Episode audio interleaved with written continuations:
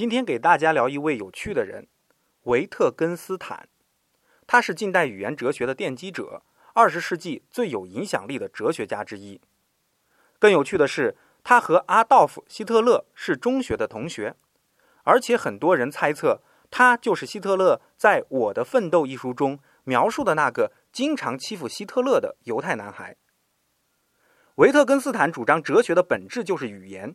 语言是人的思想形成和表达的重要工具。语言在人类历史中产生，语言对于人，正如人对于地球一样，都依赖于宿主而产生。但随着自身的进化，却又影响甚至主宰了宿主。是的，人的语言情境和逻辑思维一旦建立，人就只能在语言的意下进行思维了，遗忘、记不起语言未装进来之前的那种状态。